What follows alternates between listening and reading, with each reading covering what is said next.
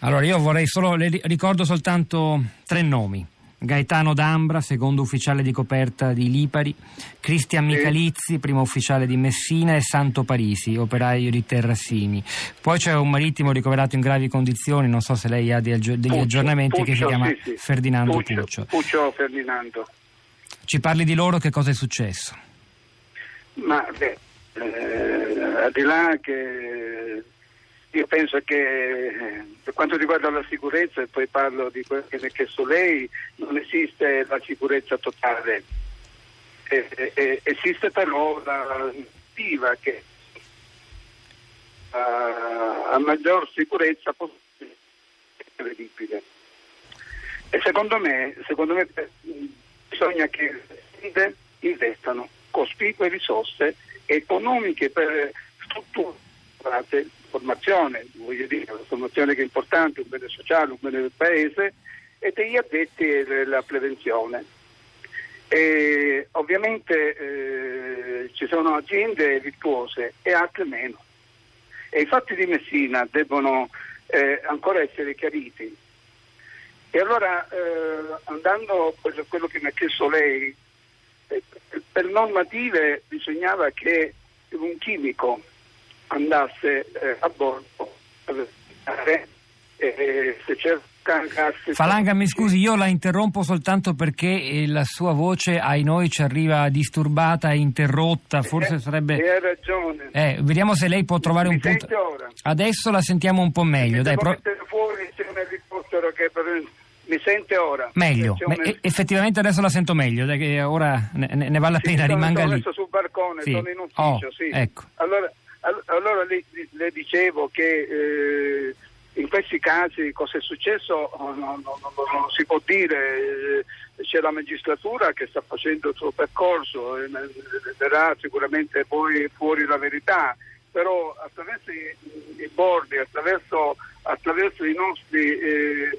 delegati, eh, certamente oggi si possono fare solo congetture, eh, ma non accuse, però una cosa va precisata, che quando succedono questi fatti che si entra in una sentina, per cui si apre il boccaporto e si entra in una sentina, dovrebbe eh, eh, andare il chimico per eh, controllare attraverso lo strumento se eh, l'ambiente è declassificato, se l'ambiente ci sono gas tossici.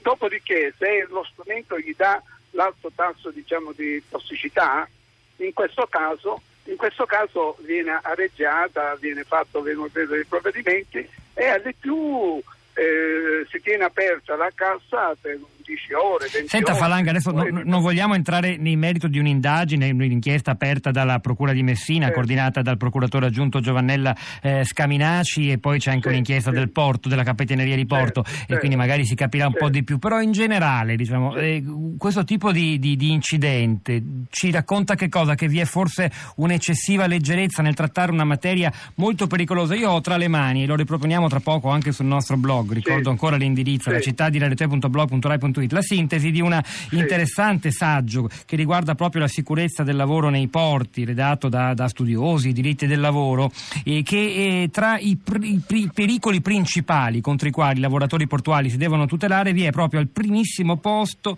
nel lavoro di manutenzione l'inalazione di sostanze aerodisperse nei lavori di saldatura, pitturazione, coibentazione con materiali sostitutivi, insomma eh, cose simili a quelle che stavano facendo queste persone, l'inalazione di gas tossici a bordo delle navi dei traghetti. Come dire, c'è una consapevolezza totale di questo rischio. Allora com'è potuto accadere una cosa del genere? Senta, a- allora vorrei fare un distinguo tra lavoratori portuali e marittimi. Sì, Lei facciamolo. parlava di lavoratori portuali, ma eh, allora il lavoratore portuale è quello che sale sulle eh, navi, opera eh, facendo di, eh, lavori di, di- di- di- di- di- di- diciamo di scarico e di carico de- de- delle- delle merci.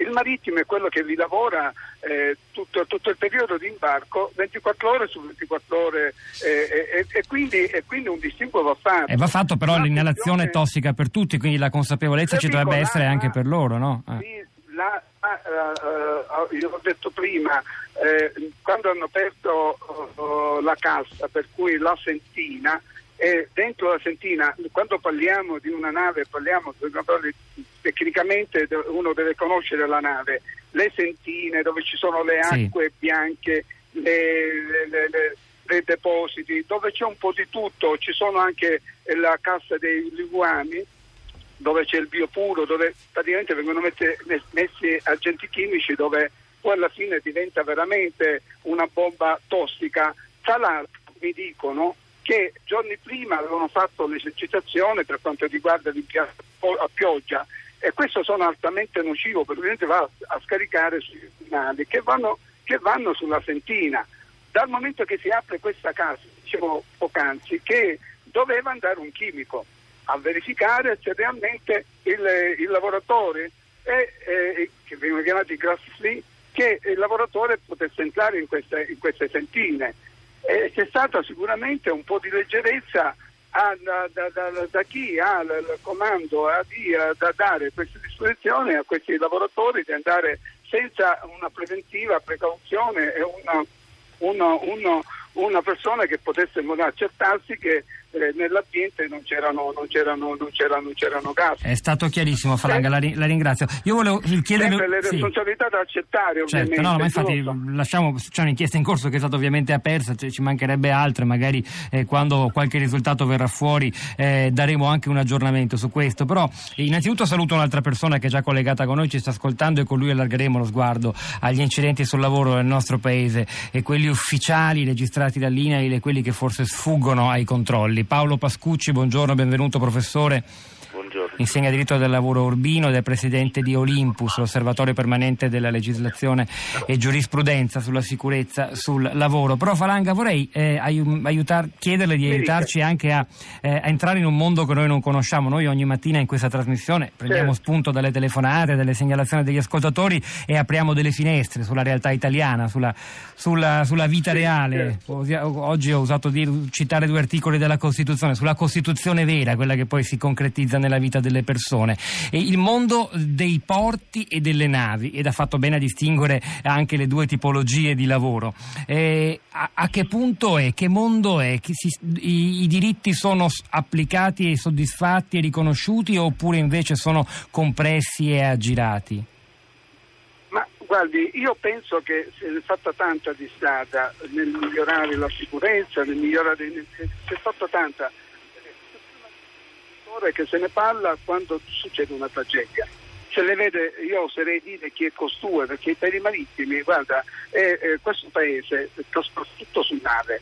Eh, anche, anche, oggi eh, che, eh, stiamo parlando è grazie perché ci sono delle navi che vanno a prelevare del, della materia prima che è il petrolio, lo portano in Italia, lo raffinano, per cui come vede la nave, la nave è quella eh, che veramente trasporta tutto dalle merci, dal petrolio, tutto. Noi non abbiamo in questo paese materie prime per cui li andiamo, li, li andiamo a prendere a, a paesi da, da, per cui come, come, come per notare è un settore dove se ne parla e se ne sta parlando perché succede, è successa questa tragedia, come è successa la questione della, della, della Montpellier, come è successa la questione del, la Costa, la, la Costa Concordia e quindi io, io, penso che bisogna sensibilizzare un po' e cercare affinché questi, questi incidenti non succedano, di stare più attento, di investire sulla sicurezza e io lo vado dicendo da anni, il settore marittimo è l'economia sana di questo paese,